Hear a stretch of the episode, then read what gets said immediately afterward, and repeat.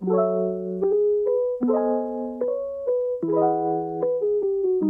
the mood for FPT.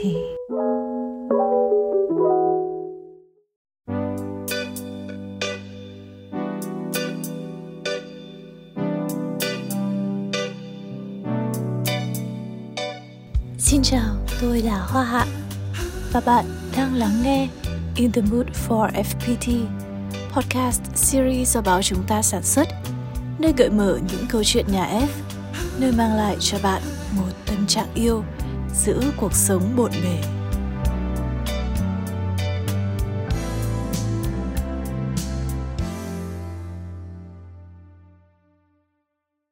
À, mỗi người sang Nhật em nghĩ có một cái mục tiêu và một cái kế hoạch riêng của cá nhân. Có người có mục tiêu là sẽ làm giàu, có người có mục tiêu là sẽ hết cô đơn, có người có mục tiêu là sẽ khám phá chính cái bản thân mình xem là mình phù hợp với công việc đấy hay không. Tất cả những người khác sang Nhật mà có khó khăn thì là anh em bên FGP là sẵn sàng hỗ trợ, chuẩn bị nào là từ chăn hay là đồ dùng cá nhân, à, dọn sẵn phòng cho anh em là anh em chỉ việc đến đấy là anh em nhận phòng và anh em ngon giấc đấy Hà Thanh Tùng là một on-siter tại Nhật Bản. Hai năm rưỡi ở xứ Hoa Anh Đào, chuyên viên truyền thông FPT Japan đã gặt hái không ít thành công và trải nghiệm. Nhưng bên cạnh đó cũng là những đánh đổi, đặc biệt khi phải sống xa gia đình. Chàng trai này đã vượt qua những khó khăn đó ra sao? Cuộc sống của một on-siter tại Nhật có gì đặc biệt? Cùng chúng tôi gặp gỡ Hà Thanh Tùng ngay bây giờ nhé! Chào Tùng, bạn có thể gửi lời gì đó đến uh, các thính giả của Interboot for FPT không? À, xin chào MC, xin chào tất cả các quý vị khán giả đang theo dõi chương trình. Thì uh, hiện nay thì cái đời sống của Tùng và anh em bên Nhật là nó đang thế nào rồi? Tình hình dịch ở bên này nó ra sao? Hôm qua thì là một ngày rất đặc biệt khi mà sau nhiều tháng trời Nhật Bản ban bố tình trạng khẩn cấp thì ngày hôm qua Thủ tướng Nhật đã quyết định là sẽ hoãn cái ban bố tình trạng khẩn cấp trên nhiều tỉnh thành vào hết thứ năm, nghĩa là hết ngày 30 tháng 9, tức là tất cả các nhà hàng và các hoạt động thì sẽ tái diễn trở lại. Thì hiện nay thì cái số ca nhiễm ở Tokyo cũng như là tất cả các tỉnh thành Nhật Bản này đã giảm thì cái việc này cũng là nhờ tiêm vaccine và cái ý thức của người dân. Thực tế thì anh em bên FPT Japan là hơn 60% đã tiêm vaccine và hiện tại con số này đang tăng lên từng ngày nên là mọi người rất là yên tâm và ổn định công việc và đang bắt tay vào cái vùng quay sản xuất để đưa cái mức tăng trưởng của công ty quay tăng trưởng trở lại. Ừ. Thế như Tùng thì có phải ở work from home không hay là bây giờ bạn đã được lên văn phòng rồi? Thực tế là công ty có chế độ làm việc ở nhà cho tất cả các bạn nhân viên. Gần đây nhất là một tuần 3 buổi, 3 buổi một tuần làm việc ở nhà.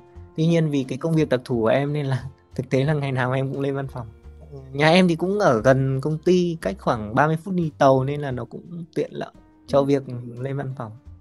Ừ. Cái đợt mà bạn quyết định sang Nhật Bản on-site đấy thì thì có cái gì điều gì mà nó thôi thúc bạn? Cái cơ duyên nào đưa bạn sang Nhật? Dạ, trước đây thì em không có cơ hội được qua Nhật, em cũng chưa từng đi du lịch Nhật thì cái cơ duyên sang Nhật là khi một cái đơn vị tổ chức coding contest của Fshop có uh, nhắn tin với em là có một cái sự kiện là coding sẽ tổ chức lần đầu tiên tại Nhật Bản thì là anh muốn mời em tham gia với vai trò là sẽ hỗ trợ là ghi hình và chụp ảnh. Thì lúc đấy thì mình cũng hồi hộp và háo hức vì lần đầu tiên là mình được sang Nhật và cũng lo lắng là không biết là mình sang đấy mình sẽ làm gì. Thì đầu tiên là ờ, sau khi mà em sang đấy thì cái visa của em là có 15 ngày. Em dự định là ban tổ chức và mọi người thì cũng chỉ được ở 4 ngày thôi nhưng mà thực tế là khi sang thì tự dưng cơ duyên là nó lại kết nối với rất nhiều người. Ở bên FPT Japan là nhờ quay một số tài liệu phóng sự về con người và đời sống bên này, nên là em đã ở hết cái visa cái thời điểm đó là 15 ngày. Sau đó thì có một lời mời của anh phóng viên cũ của FGP là anh Sơn, anh Lâm Hoàng Sơn. Thì anh ấy có chia sẻ rằng là anh ấy sẽ về nước và nếu mà em có dự định và nguyện vọng thì em có thể sang Nhật và thay anh ở cái công việc đó lúc đó thì em cũng chưa nhận lời đâu ạ vì là nó quá bất ngờ, bởi vì là thực tế bố mẹ em ban đầu thì cũng không muốn cho con cái phải xa nhà. Cái công việc hiện tại, cái thời điểm đó là em cũng làm việc tại báo chúng ta và đồng nghiệp cũng như là công việc nó đang rất ổn định và lúc đó cái mục video em và mọi người làm là nó đang phát triển. Thì lúc đấy mình, em mới đặt rất nhiều câu hỏi là nếu mà mình ở lại thì sẽ như thế nào và mình ra đi thì cái tương lai của mình sẽ như thế nào? Bởi vì thực tế tất cả những người sang Nhật thì đều có tiếng Nhật và có cái nền tảng IT để họ, nghĩa là họ sẵn sàng tâm thế để họ bước vào cái môi trường làm việc mới. Còn em thì lúc đấy không biết tiếng Nhật và chưa hiểu về Nhật, cũng chưa hiểu về đời sống ở bên này như thế nào, đời sống tự lập ra sao.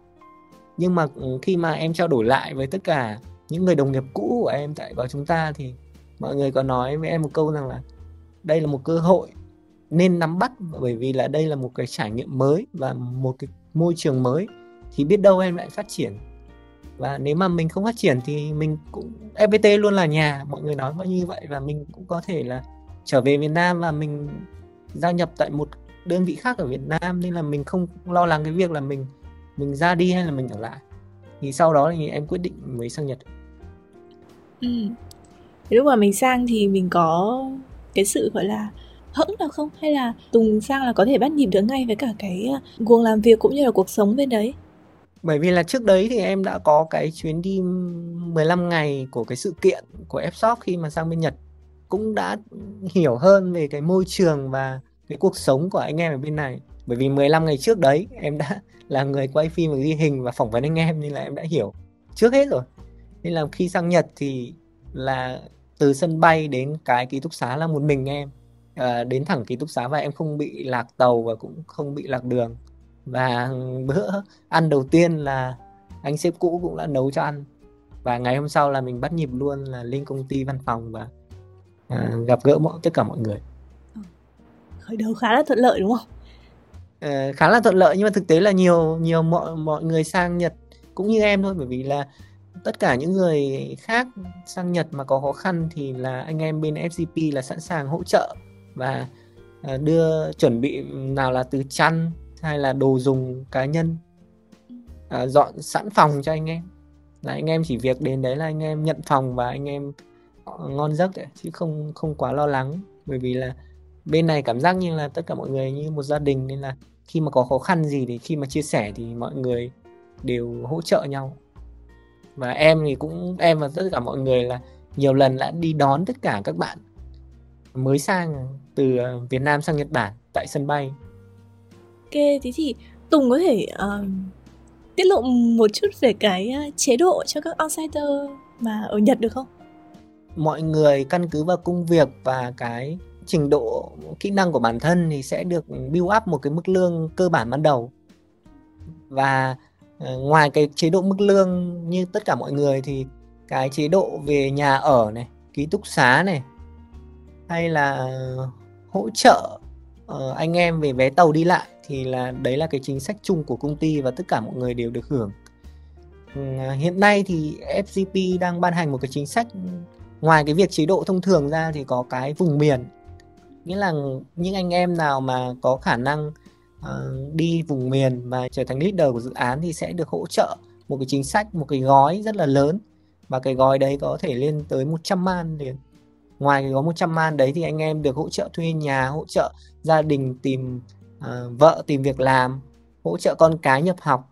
Hay là kể cả anh em mà có nhà mua sẵn ở Tokyo mà khi mà anh em đi một tỉnh khác thì công ty cũng sẵn sàng hỗ trợ là cái nhà đấy sẽ bán lại với giá cao hơn. Thì em nghĩ rằng là MGP đang tạo điều kiện rất tốt cho tất cả mỗi cá nhân để phát triển. Điều quan trọng là chúng ta uh, trau dồi kỹ năng và phát triển để để nâng vị thế và nâng nhất là nâng tầm bản thân của mình lên.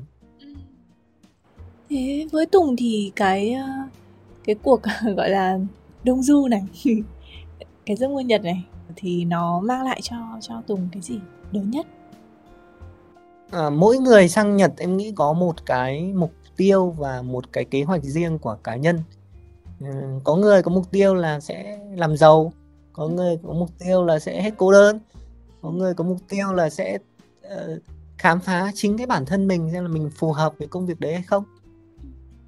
Thì cá nhân em thì em nghĩ là mục tiêu của em là uh, trải nghiệm và và cái môi trường FCP sẽ là nơi mà em sẽ tìm ra những cái điểm mà mà em có thể tự phát triển bản thân được.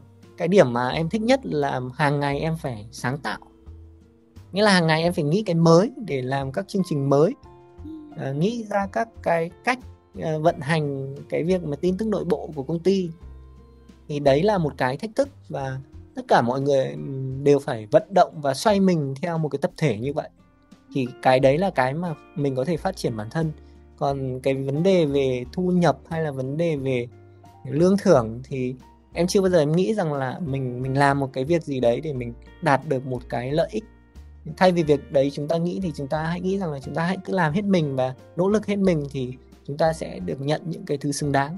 Ừ. thì em nghĩ cái cái quan điểm của em thì cũng đúng khi mà em luôn làm hết mình và em em không nghĩ về cái việc mà thành tích là em sẽ được ai ghi nhận cả. Nhưng mà thực tế là những cái mà em và tất cả những cộng sự của em làm thì đều được mọi người ghi nhận ở một cái góc độ nào đấy. Và em cảm nhận là cái điều mình nghĩ đấy là điều đúng thì uh, bạn làm truyền thông này bạn tiếp xúc với cả rất là nhiều anh em. Thì tùng cảm nhận cái tinh thần chung của mọi người bên sgp thế nào? So với những người đồng nghiệp ở Việt Nam thì em nghĩ là anh em sgp sẽ bận hơn rất nhiều. Và anh em FCP sẽ có nhiều cái áp lực hơn rất nhiều. Áp lực ở đây không ngoài cái việc mà xa nhà, áp lực là phải chạy đôn chạy đáo vào dự án.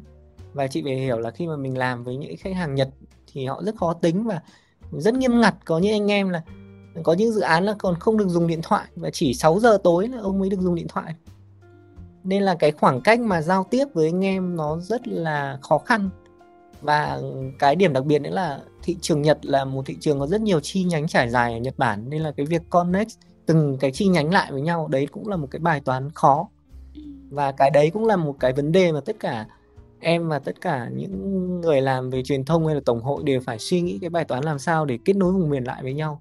Cái điểm mà em thấy khi mà trò chuyện với anh em FGP bên Nhật là anh em rất là lạc quan và anh em luôn luôn nỗ lực. Nghĩa là trong mọi hoàn cảnh nào em cũng thấy cái sự nỗ lực. Và anh em đang ở Nhật thì anh em học được nhiều cái cái về uh, tự lập này hay là những cái kỹ năng của người Nhật. Rèn luyện cho mình cái ý thức ví dụ như mình đi đường thì mình phải phải không được vứt rác bừa bãi hay là hút thuốc thì nó có một khu vực riêng. Hay là mình đi ờ, uh, combini hay là khi mà mình nhỡ nghĩa là mình đi tàu đông quá mình chạm vào ai đấy thì mình phải xin lỗi họ ngay. Ví dụ như thế. Thì đấy là những cái mà kỹ năng rèn luyện thì em nghĩ nó là cái cái cá nhân và mình sẽ được học hỏi khi mà sang Nhật. Những cái đấy nó cũng khá là truyền cảm hứng cho Tùng trong cái công việc của mình đúng không? Em nghĩ cái truyền cảm hứng lớn nhất là em được làm với những người sáng tạo và những người cộng sự giỏi. Em nghĩ là một môi trường tốt là một môi trường có những người giỏi và những người mà có thể kết hợp với mình để họ họ, khi mà mình trình bày một ý tưởng thì họ có thể là hiểu cái ý tưởng của mình ngay và họ thúc đẩy mình là em làm đi và mọi người luôn giúp ờ, sức hết cỡ để mình có thể thành công với cái đấy dù là một chương trình nhỏ hay là một cái sự kiện bé nào đấy thôi nhưng mà mình luôn có những người cộng sự như vậy thì em nghĩ là đấy là điều mà chân quý nhất thế thì bạn là một người có khá là nhiều sáng kiến, mở đường cho khá là nhiều nhiều những cái format về truyền thông hay là về sự kiện mới ở bên à, SGP cái à, đợt dịch này này, cái công việc của bạn mà nó phải chuyển từ tổ chức offline sang online, thì Tùng cảm thấy nó có những cái à, cái khó khăn hay là những cái áp lực gì không? Em nghĩ là không chỉ em mà tất cả những người làm truyền thông trên thế giới cũng đều áp lực. Thì làm online thì em nghĩ rằng có rất nhiều cái thách thức và khó khăn. Cái khó khăn lớn nhất là cái khán giả bây giờ đã ở một cái level rất là tri thức rồi. Nên là mình làm một chương trình gì mà để họ có thể là tham gia và họ hưởng ứng thì đấy là một cái rất khó. Và ví dụ như mình làm một tin bài nào mà để nhiều lượt tương tác là nhiều lượt like thì cái đấy rất khó em thì em luôn nghĩ cách nghĩ cách ví dụ nghĩ cái mới hoặc là em sẽ luôn học những cái công nghệ mới để em ứng dụng vào cái chương trình của em. Ví dụ như là chương trình game show thì các chị nhìn thấy là trên truyền hình nó như thế nhưng mà thực tế cái, cái team của em chỉ có ba người. Em là sẽ vừa phụ trách là vừa quay phim vừa phụ trách live stream vừa phụ trách là theo dõi cái người mà chọn cái đáp án đúng ở trên đấy và MC thì vừa phụ trách là làm câu hỏi, vừa phụ trách dẫn. Là chỉ có ba hai, ba người là làm. Thì em nghĩ rằng là bối cảnh online sẽ có rất nhiều khó khăn, nhưng mà nếu mà chúng ta suy nghĩ là làm sao mình chăn trở về cái điều đấy thì mình mình sẽ có những cái sáng kiến mới. Và điều quan trọng là mình phải chia sẻ cái suy nghĩ của mình với những người khác. Bởi vì là một người nghĩ thì em nghĩ sẽ không bằng nhiều người nghĩ. Bí kíp thì không phải, nhưng mà cái mà em đang luôn làm tại FGP là khi mà em có một ý tưởng thì em sẽ tạo một group chat trên workplace và em sẽ invite những người mà em nghĩ rằng là họ sẽ hỗ trợ và có cái ý tưởng đóng góp cho em. Và em sẽ mời họ tạo thành một cái team và làm cái sáng kiến đấy. Ừ. thì cái sự kiện gì hay là có cái dấu mốc gì đáng nhớ nhất không? À không phải là chỉ cả những cái mà mình thực hiện nha mà còn là những cái mà mình đạt được chẳng hạn. Về giải thưởng thì em nghĩ rằng đấy là sự hỗ trợ và yêu ái của tất cả mọi người. Và có thể em sẽ là người, gọi là, nhận thay giải thưởng đấy thì em sẽ không nói về cái giải thưởng. Nhưng mà về sự kiện thì em nghĩ rằng là có hai cái sự kiện mà em đáng nhớ nhất là trong năm 2020 là cái sự kiện về tâm sự thời chiến.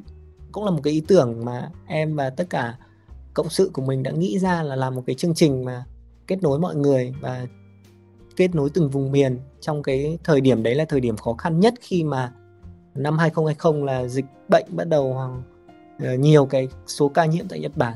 Thì khi đấy là thực tế là anh em FGP cũng tinh thần mọi người đã rất là lo lắng về cái dịch bệnh và em và tất cả mọi người đã tổ chức thành công rất nhiều số tâm sự thời chiến.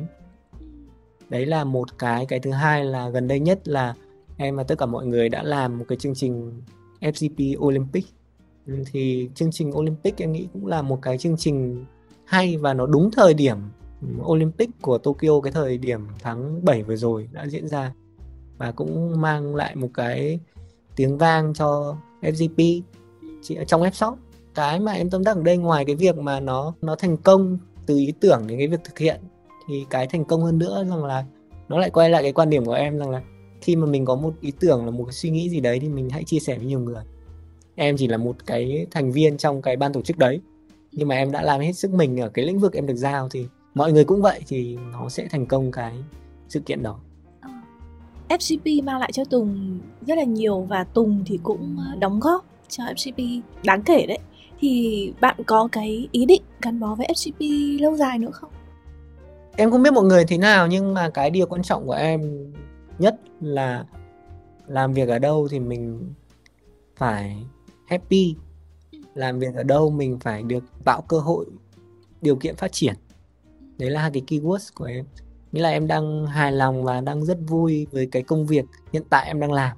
Cái thứ hai là em đang được um, sếp của em cũng như là tất cả những người đồng nghiệp tạo điều kiện và giúp đỡ để thực hiện các ý tưởng và các chương trình để phục vụ cho cái công việc hiện tại của em cũng như bộ phận. Còn về tương lai thì em nghĩ là đến một thời điểm mà khi mà hai cái điều keywords kia nó giảm theo thời gian theo một lý do nào đấy lý do có thể là chủ quan hoặc khách quan. Khách quan là từ những cái bên ngoài, chủ quan là từ chính em là em muốn thay đổi, hoặc là từ chính em là em không bắt kịp cái sự sáng tạo của tổ chức. Thì em nghĩ rằng là mình, lúc đấy mình sẽ theo một con đường khác. Thì đấy là thời điểm em nghĩ là em sẽ cần thay đổi chính bản thân mình. Khi mà hai cái yếu tố vừa rồi nó sẽ ờ, bị giảm xuống và nó không không còn mới với chính mình thì mình sẽ phải à, làm lại theo một con đường phát triển bản thân khác đi.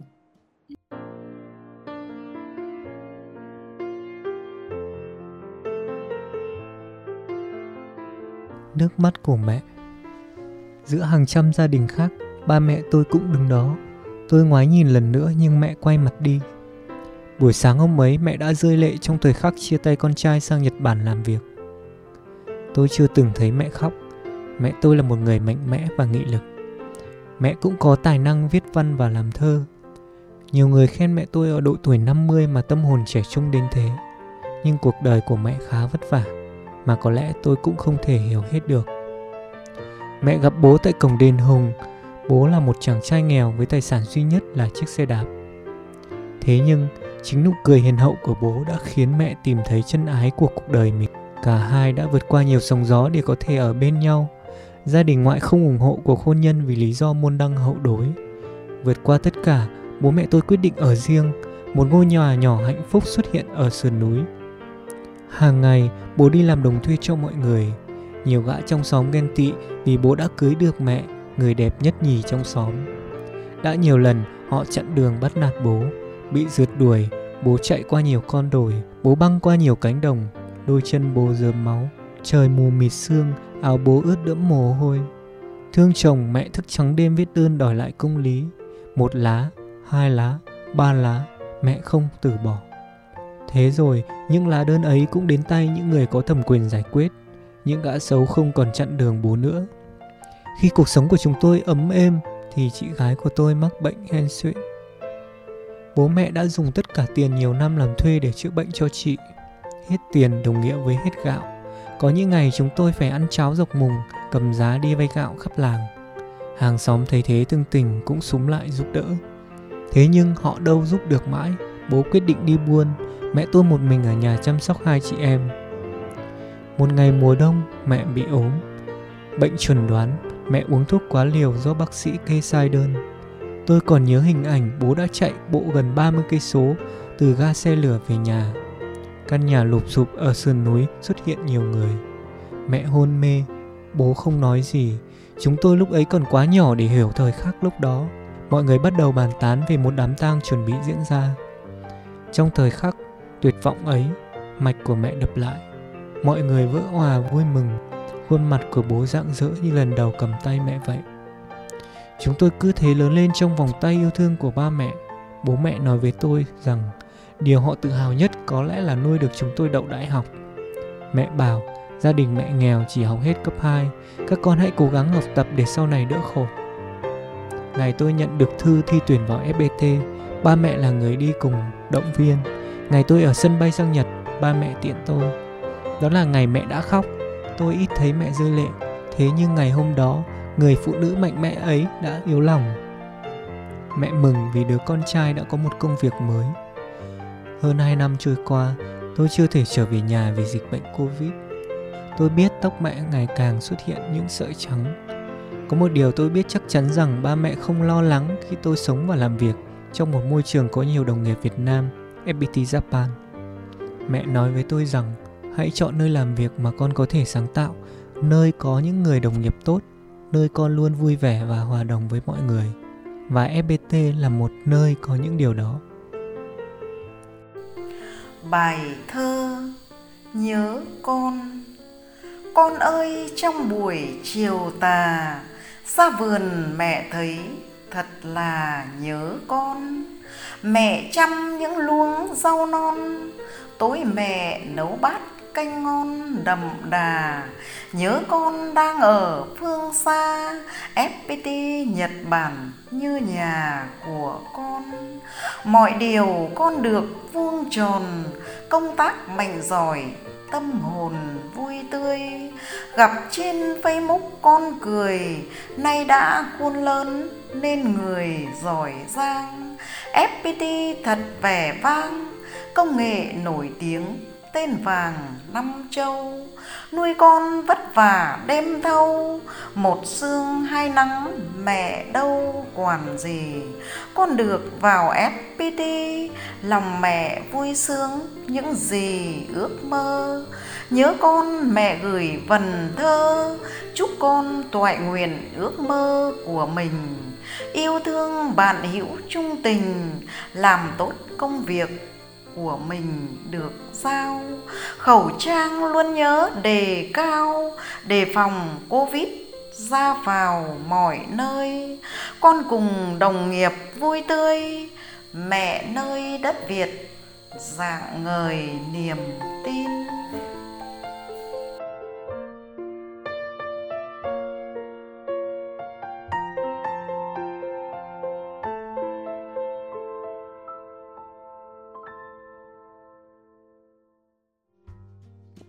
Tùng có thể chia sẻ một chút về cái cảm hứng mà đã thôi thúc bạn kể lại cái câu chuyện gia đình trong uh, tác phẩm Nước mắt của mẹ gửi về cuộc thi âm điệu nhà F không? Thực ra từ xưa đến nay em không phải là một người mà dễ chia sẻ cảm xúc đặc biệt là những cái câu chuyện về tình cảm cá nhân về gia đình nhưng mà cũng rất cảm ơn chương trình là đã tổ chức một cái sân chơi là cái uh, cuộc thi về kể cái câu chuyện qua âm thanh thì em được biết cái này trên Goplate và em đã quyết định à, kể câu chuyện của mình cho tất cả mọi người cùng nghe. Thì nó cũng là một cái thời điểm mà đã hơn 2 năm em chưa được trở về nhà thì ngồi trong đêm thì mình tự nhiên mình cũng nhớ nhà cũng có nhiều cảm xúc. Thực ra là em viết cái câu chuyện này thì trong 30 phút ấy bởi vì là nó là cái mà em đã trải qua nên là nó cũng không có cần quá nhiều suy nghĩ để mình có thể kể lại câu chuyện này cho tất cả mọi người cùng lắng nghe ừ. ở trong đấy thì có cái phần uh, thơ của uh, mẹ Tùng rất là hay. Bác thường xuyên là làm thơ đúng không? Ừ, mẹ em thì có sở thích là làm thơ và viết văn. À. thì thường ngày thì mẹ em cũng ngày nào thì hình như mẹ em cũng làm một bài. Thì có khi thì làm về chủ đề là quê hương đất nước có khi là sang nhà hàng xóm là cũng là một bài tặng hàng xóm. Nên là nó một cái thành, thành một cái thói quen của mẹ em thì khi mà em nói rằng là con đang tham gia một cái chương trình uh, kể chuyện bằng âm thanh thì mẹ em bảo ơ thế để mẹ làm một bài thơ để mẹ gửi tặng. Thế là em mới ghép hai cái phần đấy vào để thành một cái bài thi của mình. Là dành cho chương trình này luôn. Hay quá. Dạ vâng. Ừ. nghe tùng kể về cái câu chuyện giữa bố mẹ thì thấy là cái tình cảm của bạn dành cho cả cả mẹ cả bố đều rất là giạt rào thế ở nhà thì tùng thân với bố hay mẹ nhiều hơn em thân với chắc là mẹ nhiều hơn. Nghĩa là bố em lại ngược lại với mẹ em bố em là người không thơ văn nói chuyện uh, dứt khoát không văn hoa lá cành còn mẹ em thì lại ngược lại. Khi là cái ngược lại nó lại là một cái kết hợp hoàn hảo đôi khi. Từ khi sang Nhật đến giờ thì chắc cũng phải 3 năm rồi thì Tùng về Việt Nam được mấy lần rồi? Ừ, em chưa về Việt Nam lần nào. Thực tế là năm 2021 này thì em cũng cố gắng là dành dụng một ít tiền để mời mẹ em sang chơi. Nhưng mà do dịch covid nên là cái cái dự định đó nó không thực hiện được. Và hiện nay thì chắc là cũng chưa chưa ổn định. Và có khi là sang năm 2022 thì có khi đường bay nó mở lại giữa hai nước Nhật Bản, Việt Nam thì có thể là cái dự định của em sẽ thành hiện thực. Vì là thực tế là khi mà ở Việt Nam thì em vào FPT từ năm 2015 và em sống ở Hà Nội và cách nhà em là 120 cây số thì cái thời gian em trở về nhà thì ừ. cũng ít. Nói chung là em sống xa nhà từ khi mà em học đại học ở Hà Nội. Nên là phần nào nó cũng rèn cho cái tính tự lập. Rất nhớ nhà nhưng mà mình không quá yếu đuối khi mà xa nhà và bố mẹ em thì cũng rất yên tâm khi mà con trai sang Nhật hay là đi bất kỳ nơi đâu bởi vì là mọi người đều hiểu rằng là em tự lập và biết suy nghĩ cho bản thân và gia đình? Tùng có nhớ nhà không? Biết là bạn rất là quen với cả cái tình trạng xa nhà rồi. Nhưng mà nhất là những cái đợt uh, dịch như thế này này thì cũng có mình có lo lắng hay là mình mình nhớ bố mẹ? Thực ra là bố mẹ em chưa được tiêm vaccine bởi vì là gia đình em cũng là ở nông thôn. Hiện tại thì là ở địa phương em thì đang ưu tiên cho những đối tượng cần thiết hơn nên là bố mẹ em chưa tiêm vaccine và một cái điều lo lắng nữa là bố em thì là kiểu bị huyết áp cao và mẹ em thì cũng yếu hay bị cảm cúm hay là sốt vặt.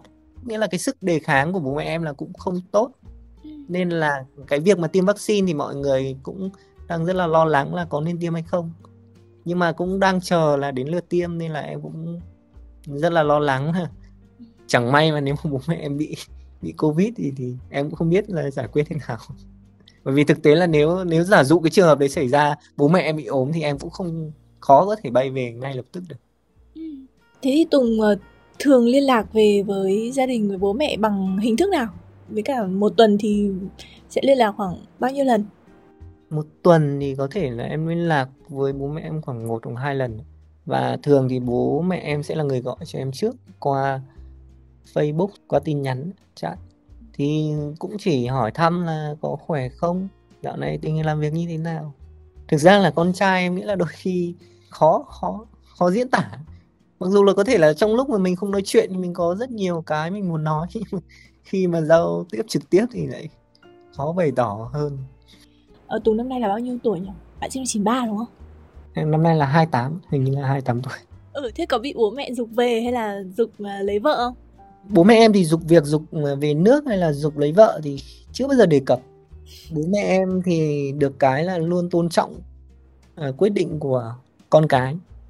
Việc lựa chọn nghề nghiệp hay là quyết định đi theo một con đường sự nghiệp nào đấy thì bố mẹ luôn ủng hộ và luôn tin tưởng. Bố mẹ chỉ quan tâm việc là con cái luôn mạnh khỏe và con phải hài lòng và happy về cái công việc của chính con.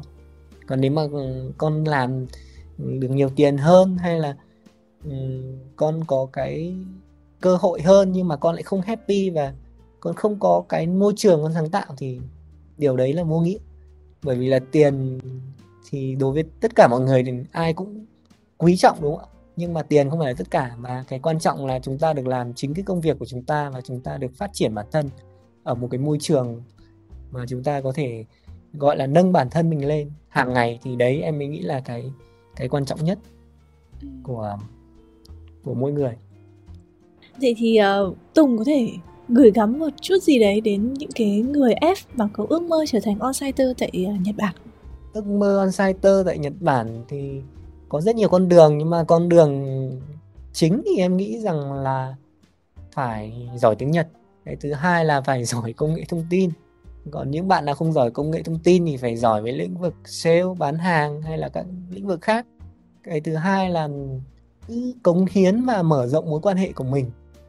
Nếu mà bạn làm ở Hà Nội là Đà Nẵng hay là Hồ Chí Minh mà bạn uh, làm tốt công việc của mình thì bắt đầu mình mình mở rộng công việc đấy và mình sẽ kết giao nhiều hơn với tất cả các bạn bè ở Nhật Bản thì đến một lúc nào đấy khi mà có một cái cơ hội việc làm thì cái người bạn của bạn thì sẽ thông báo với bạn rằng là à bây giờ Nhật Bản đang cần một cái vị trí như này thì ví dụ tôi thấy bạn là hợp với vị trí đấy đấy, tôi sẽ ứng cử bạn với sếp của tôi.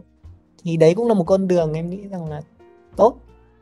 Và nhiều người là em thấy cái con đường đấy là cũng khả thi và cũng đã được chính bạn bè giới thiệu sang bên Nhật làm việc. Và còn gì vui hơn khi mà chính bạn của mình khi mà từ Việt Nam sang thì sẽ hỗ trợ nhau nhiều hơn trong công việc. Keyword của em thì chốt lại là một là mình phải có ngoại ngữ tiếng Nhật, cái thứ hai là mình phải giỏi IT và các lĩnh vực mà bên thị trường Nhật đang cần. Cái thứ ba là mình hãy cống hiến hết mình và kết giao bạn bè nhiều hơn tại FPT cũng như là là các đơn vị khác. Cái việc trò chuyện ở đây không phải là vì cái mục đích mình sang cái đơn vị đấy mà mình hiểu hơn về cái thị trường đấy trước khi mà mình có quyết định là mình có hợp cái thị trường đấy hay không. Thì em nghĩ ba cái điều đấy là ba điều quan trọng mà à, mọi người có thể tham khảo. Cuộc sống on-site không hề dễ dàng nhưng ngược lại, có thể mang đến những trải nghiệm thay đổi cả đời người nếu bạn có ước mơ, ngại gì không thử dấn thân giống cậu bạn Hà Thanh Tùng của chúng ta Cảm ơn vì đã đồng hành suốt những phút qua. Lắng nghe và trò chuyện nhiều hơn với chúng tôi tại mục podcast trên chúng ta.vn và Spotify cũng như Google Podcasts in the mood for FPT. Hẹn gặp lại